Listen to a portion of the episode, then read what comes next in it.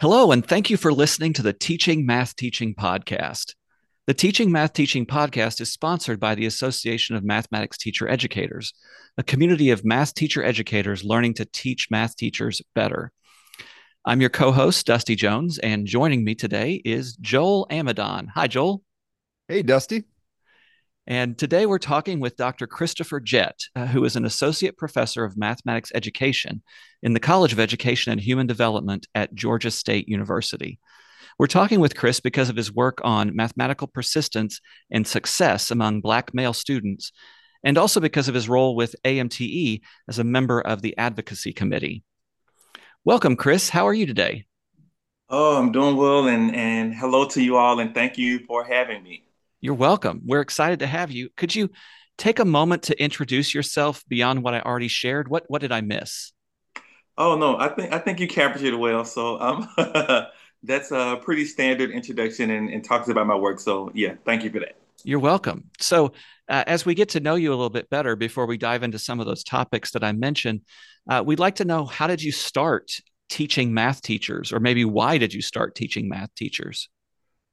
Yeah, so I really started teaching math teachers um, at Georgia State. Um, I mean, even though I'm, I'm, at Georgia State now as as a professor, I was also there as a as a doc student, and so okay. Uh, you know, during my doctoral students, I was a full time I was a full time doctoral student. So during my first year, I was actually a TA, um, and so there was uh, so Georgia State had a middle middle level sort of mathematics preparation program as well as a secondary program. So I served as a GTA um, uh, in those courses, and that that's really where it all sort of started. I must I must also mention um, Georgia Perimeter College. So Georgia Perimeter College is a two year uh, two year college. They've since merged with Georgia State, but um, during my doctoral studies, I taught part time there towards the latter portion of my program um, a math for elementary school teachers sort of course. And so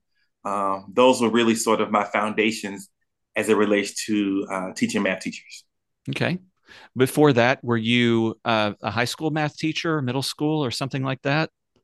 Yeah. So I actually started. Um, I actually started subbing. I know a lot of people do that sort of thing. I started subbing in uh, in Nashville primarily because I just needed some extra some extra cash. Uh, yeah, uh, absolutely. And then uh, it, I guess it was discovered that I had a math degree. Um, and I actually remember the principal, Ms. Braden. Um, a teacher went out on maternity leave, and so I sort of stepped in there. Um, and I stay. I mean, I continued to work in Nashville public schools. I've done work uh, in DeKalb County.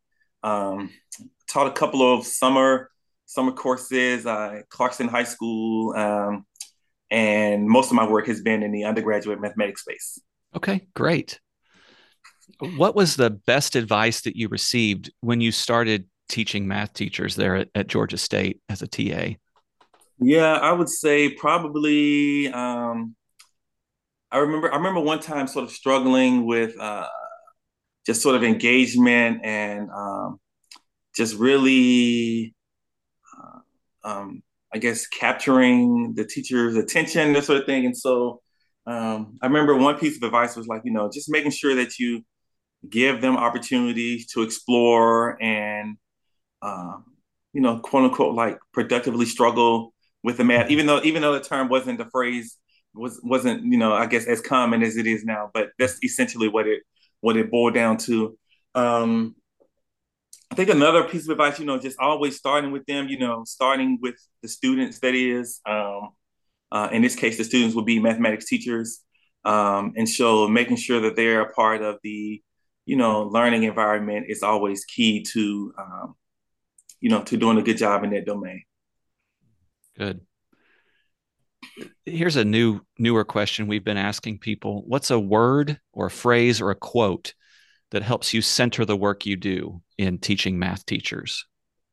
Oh, and that's a good one. that's a, a good one. Probably, uh, probably. So one, one. I don't know if I read this or heard something on YouTube about be excellent. Um, so I heard that at the beginning of the year, and so I put it on. Uh, I mean, I don't have a vision board, but like you know, like it's kind of like a board that I have here. Um, this whole idea of be excellent, and so lately I've just sort of been um, using that as sort of my phrase or quote um, in all aspects of my work. Mm-hmm. What does that mean? Uh, how, how, do you interpret that, or how do you how do you work that out? Oh, be excellent just means uh, you know giving it your all. Um, respect to everything, I will say so. Um, I've just got off of a planning meeting um, um, about our Noyce. So we have a Noyce grant um, at Georgia State, and you know mm-hmm. we're we're planning we're planning some work with uh, with math with math and science teachers, and so uh, you know being excellent in that context just means you know providing them with the latest uh, resources or you know innovations so that they can be successful you know, in their respective in their respective contexts.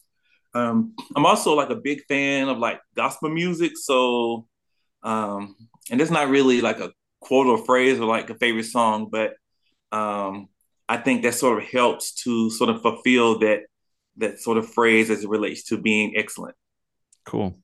I like that. I, I mean, even the were you talking about the Noyce part? I mean, I like the gospel part of it too, but uh, but even the other part, I mean, the thing about the Noyce scholar, like how do we? It's like your job to be excellent is you know paving the way and getting the resources available and, and being excellent in your role so that the folks that you're bringing into that program can have the best possibility to be excellent as well. Mm-hmm. I like that. I like that's that's a that's a nice like how do we serve others in that in that capacity? Be excellent in serving others. I like that. Yes. So if we turn this around now that you're um, associate professor, you're you're working with these um, uh, people in the Noyce grant, these participants. I'm wondering what advice would you give to someone else who was just starting with teaching math teachers?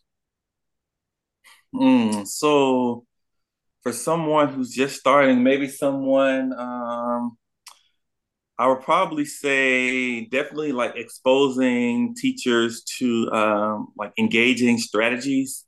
Um, and that's sort of what I kind of do when I go to conferences. I sort of, yeah, I mean, of course, we go to conferences and we learn and this sort of thing, but I'm also like looking for the best ideas that I can sort of take back and sort of personalize and sort of make, you know, to make my own. And I even do it with my students and my my courses. Uh, even I mean, I started doing it at my previous institution where I would, you know, you know, I'd go for a conference. You know, I would may go to AMTE, for example, and mm-hmm. and then you come back and then I kind of like open the class with, you know, I was at AMTE, you know, and I learned this and this sort of thing. And the students really liked um, when I did that, and sort of I sort of like continued continued that um, tradition. Um, and I also think it sends a message to them to know to know that they can be, you know, that when they go to conferences or, you know, or if they already go to conferences to, you know, really think about takeaways and sharing with others and, you know, sort of building community. Um, another thing I probably say, you know, just staying up to date with um, innovations. I was trying to think of a good example. I, I would say something about AI, but I don't, I don't use AI. So maybe I'm not practicing what I preach because I don't, because I don't, uh, I don't I don't know much about it, but it's probably a good example of uh, of something uh, that they're grappling with. And you know, I would just say, you know, just be you. You know, have fun. I think when you're authentic, and I know that's sort of commonly used, like being your authentic self, but uh, I think it is true that when you just show up as who you are, mm-hmm. I think people can can connect to that. Yeah, I agree. I I, I like your ideas there. Um, the the idea of coming back from the conference and then sharing those ideas with students uh, with pre-service teachers i think that's really great because that shows you know that's lifelong learning. Um, as a teacher i'm showing i don't have it all figured out. I like went to a conference and learned something um, and so helping them. And yeah. Joel? No yeah i was i was going to say the same thing that whole idea of echoing things that you've heard and expertise and and and saying like hey all the answers don't exist within this institution or exist within this classroom. Like we need to we need we're part of a larger community.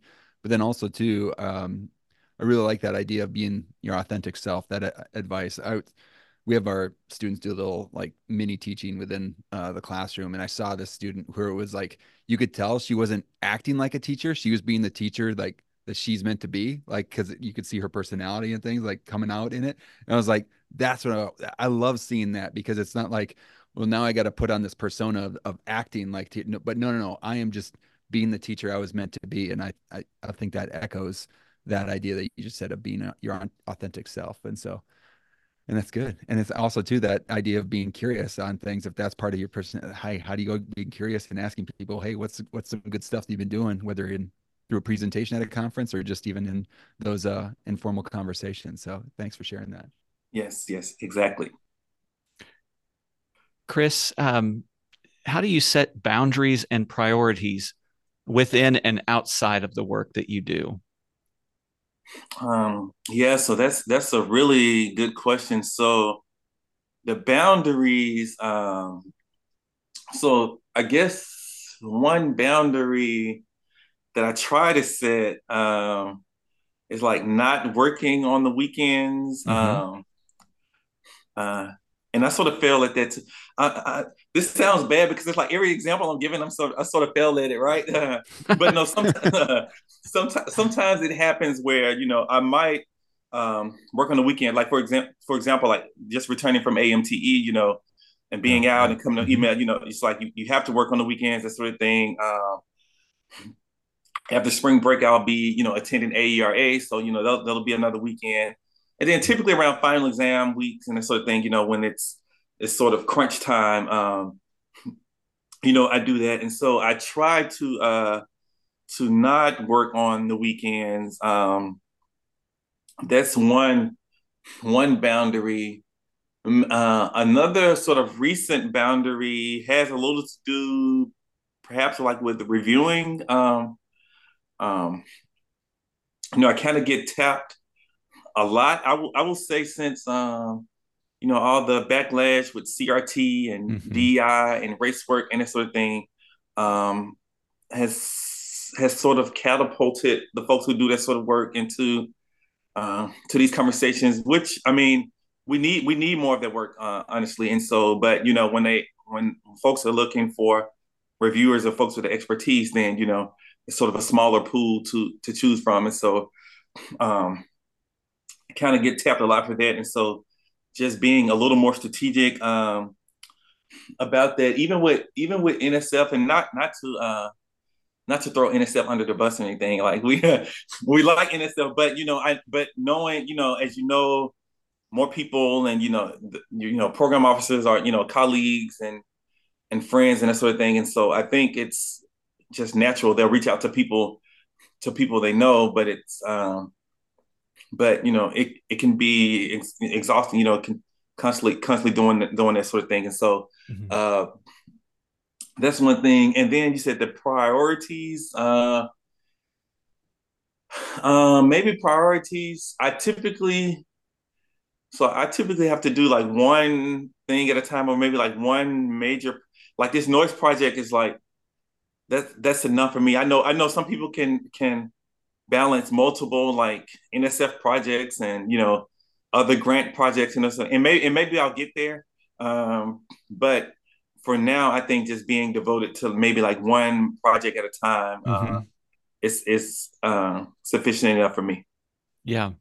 yeah, that sounds that sounds wise. That sounds like some wisdom, even if some of those are more aspirational. I, I also say I don't work on the weekends except for when I work on the weekends, you know. so, but it's intention, um, right? I mean, it's yeah. intention. Like the you, like, hey, at least you know, like, okay, I'm I'm making an exception because of X, Y, you know, because of Zeta conference or whatever, um, or it's finals time, and you know, or students are asking questions because they have a big project due. Like, hey, I, like, there's a there's also intentionality there. I think that's that's okay, but I was curious though, you know, and this maybe just for everybody as well, like with the reviewing, because that's that's something because I know it's like you're we're stewarding the profession, right? And like like do you and and I'm I'm truly asking this because I'm trying to figure this out myself. Is like you think like I've got so many slots for reviewing this semester and maybe with those slots are feeling like okay I can't I can't do it I have you know, have to do some but I can't do it or is it more when they come up like I don't know like in this again just for anybody yeah, and I think I think maybe had maybe had we conducted this interview maybe last semester because last semester I was more I was more I was more of a yes guy and I was and I was I was accepting a lot of reviews. I think yeah.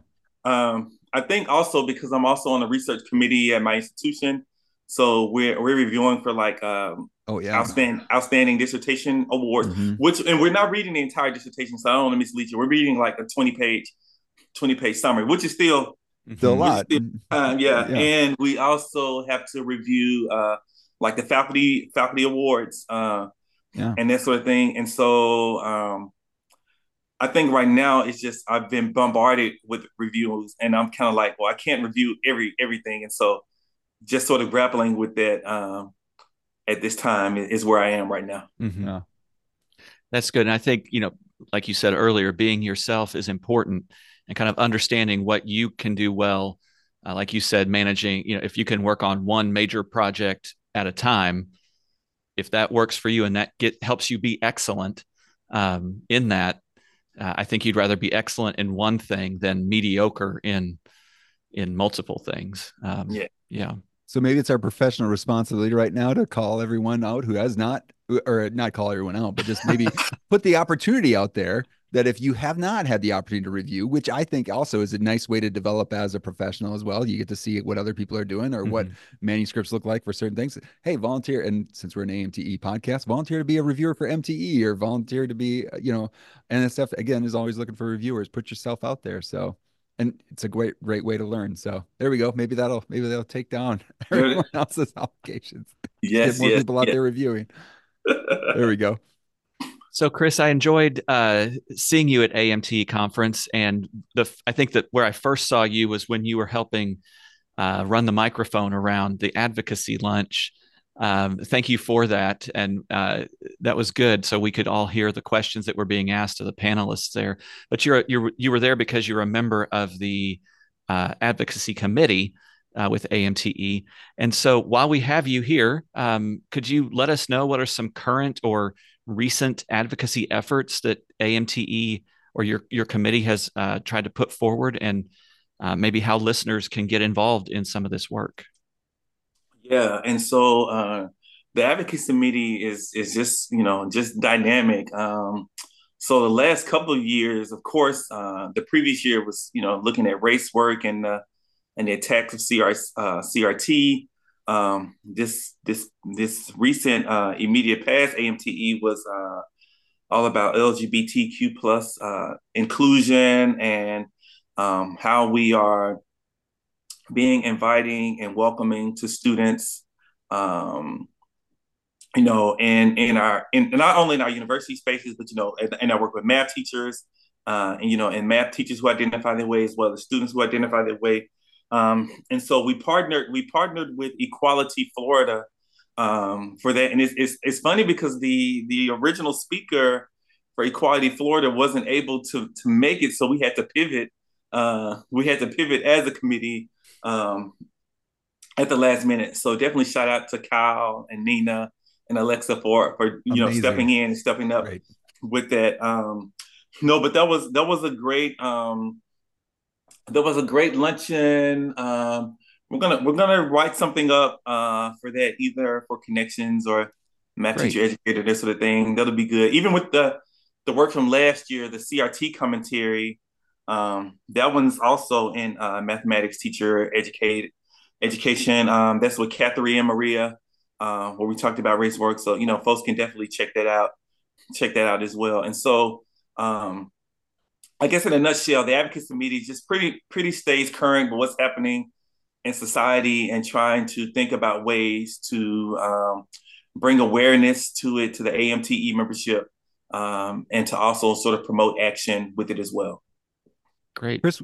Oh, sorry, Dusty, I didn't mean to mm-hmm. interrupt. Go ahead. Actually, I did interrupt, but um, Chris, that luncheon uh, talk was recorded. Is that is that right? Is that is that out there somewhere? Yeah, yeah, it's recorded. Um, it's going edited? to be on the YouTube. Yeah, we um, we there was there was some email communications about like where it will be posted. Uh, I wish I had it, but uh, it'll be no. out soon. Yeah, yeah, okay. yeah, yeah. When we get it, we can um, if post it with this uh, a link if once it once it comes out there, and yeah, that'd be good because yeah, yes. it was pretty amazing for folks that had to step in. It was it was pretty cool. Yeah, it did not look like something that had been planned within the last you know week or so. It looked like something that a lot of a lot of work had gone into. But I'm, yeah. I'm sure that's because uh, the people that were on the panel um, are steeped in that work, and so they they they they know what they know. Yeah. Um, yeah. And, and I will say that we've also had uh, several conversations um, as a committee about the top over, over the last year. So it's mm-hmm. um, I think that's one thing. Another thing I appreciate about the committee is that the folks were deeply like invested in the work. Um, you know, you know, sometimes with some committees, uh, you know, people just sort of just just do it maybe maybe as a CV booster or you know or just just to uh, you know have some service through the professional organizations for tenure and that sort of thing. And I'm not knocking that either. I mean, folks have to do what they have to do. Um, but one thing I really appreciated about this committee is that folks were really invested. You know, we were meeting once a month, but they they went beyond that and they were sharing resources and you know readings and that sort of thing. Awesome. And so it was a great it was a great uh, great committee. Wonderful. Oh, and so if you wanted to be involved in that, eventually, like the volunteer form uh, for AMTE is out there that people can uh, put their name in there to volunteer, that join up with that committee because we're again we're all, AMT is always looking for, we're volunteer run, right? So we need folks to that if you find a spot that you can find a home to do some work in that you want to get invested in, hey, let's let's come and do it. Right, and, and that and that advocacy, you know, keep in mind that the name advocate, you know, it's it's uh, I think we're all advocates in our own like different respects, and so bringing bringing that bringing that group together was really a powerful thing. Awesome. So, Chris, I have in my hand here um, a book that you wrote called Black Male Success in Higher Education How the Mathematical Brotherhood Empowers a Collegiate Community to Thrive. Um, I really enjoyed reading this book, um, and I I think I read it over a year ago. And ever since I started reading, I was like, I need to talk to Chris about this book. So I'm now turning the conversation, Joel, to talking to Chris about yeah, that yeah. book. That's right. Um, because it's, I thought it, I found it fascinating. Um, so uh, can you summarize the setting of the book? I could try to, but I'm talking with the author. So I'll, I guess I'll point that to you. Can you summarize the setting of the book? Yeah. And, and thank you for that. And I appreciated your comments at AMTE uh, about the book as well. So uh, that was that was really encouraging. Um, so yeah, so uh, it's it's a book um, about uh, Morehouse College, and so Morehouse College, uh, you know, it's an all male HBCU here in the Metro Atlanta area. Um, it's the only you know historically black college that's committed to the education of, of black men, and so um, an interesting thing about you know Morehouse and reading the history and uh, just the um, just the uh, maybe major influences that Morehouse has had with respect to sending black men onto graduate school uh, in the mathematical sciences, which is really um, astounding. And so the, the I mean, what I offer in the book is this whole idea of this mathematical brotherhood mm-hmm. that's that's happening, and it builds off of Morehouse's mission. You know, Morehouse is all about you know brotherhood and that sort of thing, and so uh, I sort of tacked mathematics on on to that, and so that's the primary setting for for the book. Mm-hmm. You you talk a lot about the brotherhood, and then you make some connections to uh, BGLOs, Black Greek Letter Organizations, I think, and some of the different um, rituals, mechanisms, uh, vocabulary that are used in in those uh, Black Greek letter organizations, and then how that comes to play in Morehouse's uh, um, math department. Uh, and I really, I really liked that. Um, uh, one of the things that I appreciated was just reading about how uh, some of the students would encourage or spur each other on to, you know, keep going or you know even if i i didn't pass this class this time but i'm taking it again and you know you can do this or if somebody's slacking off they're not letting that person get away with um, not putting forth their best effort there. Yeah yeah most definitely. And i'm glad you mentioned that about about the fraternities because even though even though yes the book promotes um, like you said black male success in math it also promotes uh, hbcus uh, mm-hmm. and by extension, you know, this whole idea of these Black uh, Greek letter uh, organizations, and so um, yeah, and I'm also thinking, um, about you know just just thinking about the book and uh, just their stories before uh, before Morehouse, and you know thinking about making connections to to teachers because you know a lot of times teachers don't immediately see um, the impact that they're making. Uh, or you know they're dealing with the day-to-day stressors or many responsibilities mm-hmm. associated mm-hmm. with teaching um, so this is sort of a nice way to also um, you know, sort of give respect to teachers and say, you know, the work that you're doing is not in vain. Like, like look, these guys eventually um, majored in math. Um, and even though, you know, everyone doesn't major in math, you know, some of them go to other STEM fields, even other areas, but it really shows the significant difference um, that a math teacher makes. Yeah. Yeah. So there's definitely, there's definitely this uh, positive message that um, for the grade school teacher, the the middle school teacher, the high school teacher, the college instructor, you you have some impact, whether you see the the fruits of that or not. Um, and so, you know, give going back to your uh, thought earlier, Joel. I think I have a title about being excellent. Mm-hmm. Um, uh, you know, trying to be excellent in our teaching uh, because we don't know what the end career path of, of, of, these students are, what their education routes what that's going to look like. Um, what are some other other mess? Any are there any other messages? I think uh, that you'd like math teacher educators to take away from uh, from this book. Yeah. So um, maybe um, maybe one takeaway for math teacher educators is uh, is uh, maybe around the the genius and brilliance that mm. resides at HBCUs and perhaps uh, perhaps some of you know some HBCU students might not have had the same opportunities um, as as others, and so um,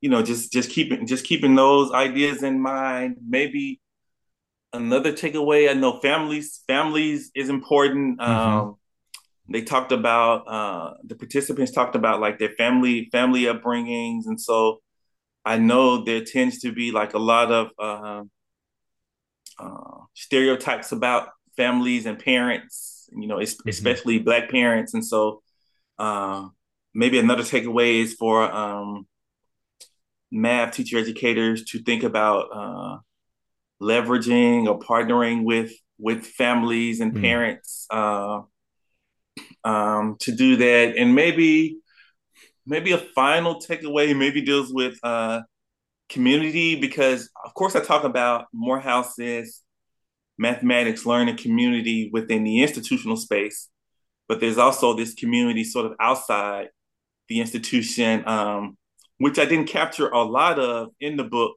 primarily because uh, like my data collection, I guess that's sort of a limitation, like what my data collection um, methods, it was so centered on Morehouse and learning about them in the space that I didn't really uh, capture sort of what happens outside of the space. And so, mm-hmm. uh, you know, maybe if I had to do it all over again, you know, maybe I would have maybe paid a, a little more uh, close attention to like what happens, uh, you know, in the broader community.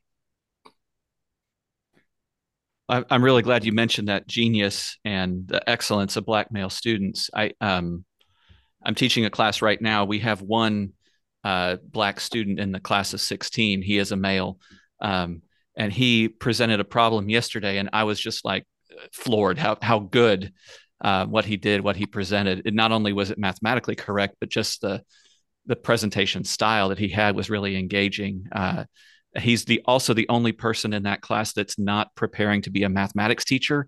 He's he's just a mathematics major taking this as an elective. Um, and so I, I want to make sure that I encourage him as long as I can.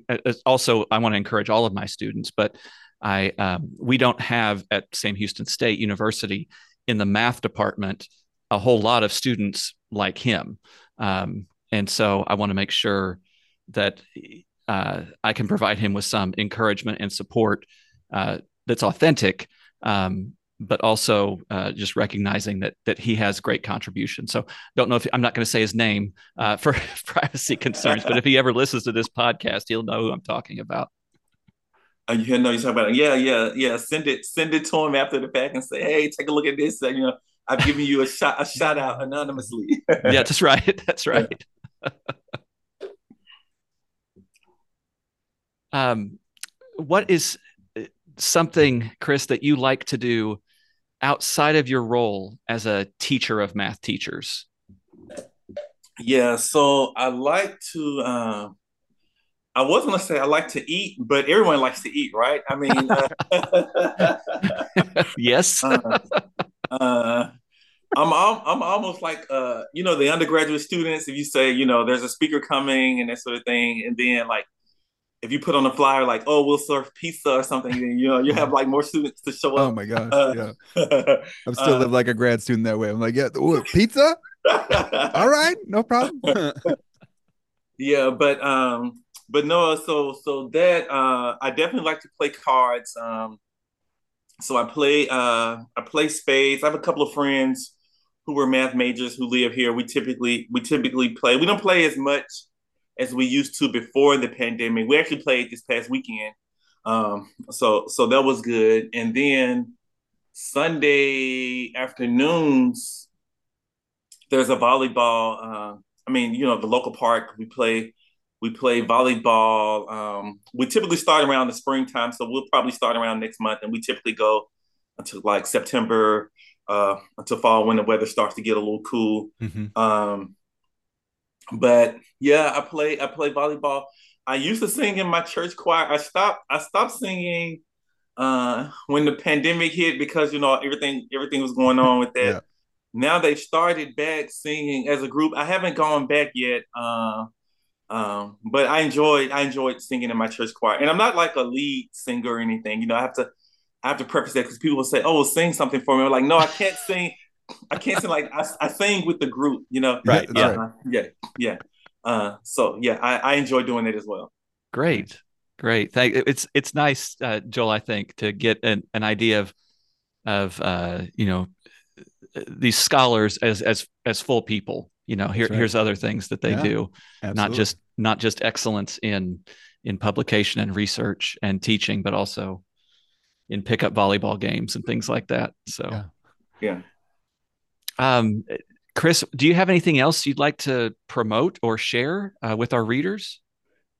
Um, I mean, of course, you mentioned you mentioned the book. Uh, I'm definitely trying to get more more uh, support of the book. So if if folks, uh, you know, if they have if they have uh, you know maybe reading groups, you know, sometimes faculty communities have things, or you know, teacher yeah. groups. We're, we're, we're gonna do it. We're gonna do a book study with it with our Noyce with our Noyce uh, teaching fellows and sort of making the connections between secondary mathematics education and undergraduate um, math education. Um, you know, even you know, even if even if it's not really your work, you know, maybe you know, get, giving a copy to a student. Some I don't know, you know, just just trying to get support of the book. Um, I also say so. The paper. So I recently published a paper with uh, Lamont Terry and Theory into Practice, and so um, that was last fall. So um, I think the manuscript is like elevating mathematics achievement outcomes for Black boys. And so um, I know sometimes mathematics teacher educate, you know, they're thinking about like, you know, fall courses and summer courses. So if you just wanted like a, you know, a shorter piece that really sort of touches on these issues and, you know, you want to discuss these issues with your math teacher candidates uh, or even your uh, in-service math teachers, um, you know, definitely, you know, feel free to use that that piece as well. Um, yeah. But beyond that, I think that's that's all. The book, the book is the primary, you know, because the book took years. The book took years to make. So sure. Like, yeah, yeah, yeah. I'm really, I'm really excited about that. Yeah, well, we'll put links to the article. We'll put a link to uh, the the book so people can get yeah. that. Um, it's reasonably priced. I'm not going to say what the price is because it might change, or you might find it different places. But um, it's reasonably priced. It's 140, 150 pages long, so it's if you don't read the appendix. Uh, if you do, it's it's all great. It's very accessible, I think, as a read, um, and it's just really engaging. Like I feel like I'm getting to know you, are doing these case studies, and so there are pseudonyms, but I feel like I'm getting to know uh, these these uh, students, and they got to choose their own pseudonyms. I think is that right? And so they they chose some really interesting pseudonyms. Um, and then uh, the professors have pseudonyms that are mathematical in nature. It's just it's just a pleasure to read. So I just encourage you guys to. Um, uh, I, I, called I called them readers earlier, Joel. Our listeners. I encourage our listeners to to check this out. They yeah. also can read. Um, yeah, and it's funny you mentioned it about the student. I mean, of course, I gave the professors the math names and, and that sort of thing, just just because you know I'm a math nerd at heart. But but the um, but they're the pseudonyms. I almost could write like a methodological. I don't share. I don't share that in the book because they gave like personal stories and you know, uh, you know, names of family and this sort of thing. And so, just listening to the way that they selected pseudonyms was just like, I'm like, oh my god, this is like. Uh, I mean, I'm not. The, I'm not a methodologist, but I'm like, I'm pretty sure like a methodologist would have like a great time with this. Yeah, yeah, yeah, absolutely. That's great. All right. Well, Chris, we really thank you for joining us today. This has been a great conversation. Okay.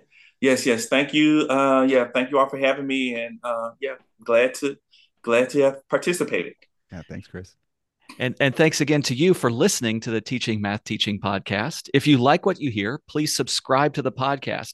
And we hope you're able to take action on something you just heard. Maybe pick up a book and read it and interact with other math teacher educators, maybe through a book club. Uh, did you know that AMTE has another podcast? It's called the Mathematics Teacher Educator Podcast. Uh, and that podcast accompanies the latest edition of the Mathematics Teacher Educator Journal and has authors discuss the work they've submitted for publication to the journal. You can find a link for the MTE podcast in the show notes for this episode.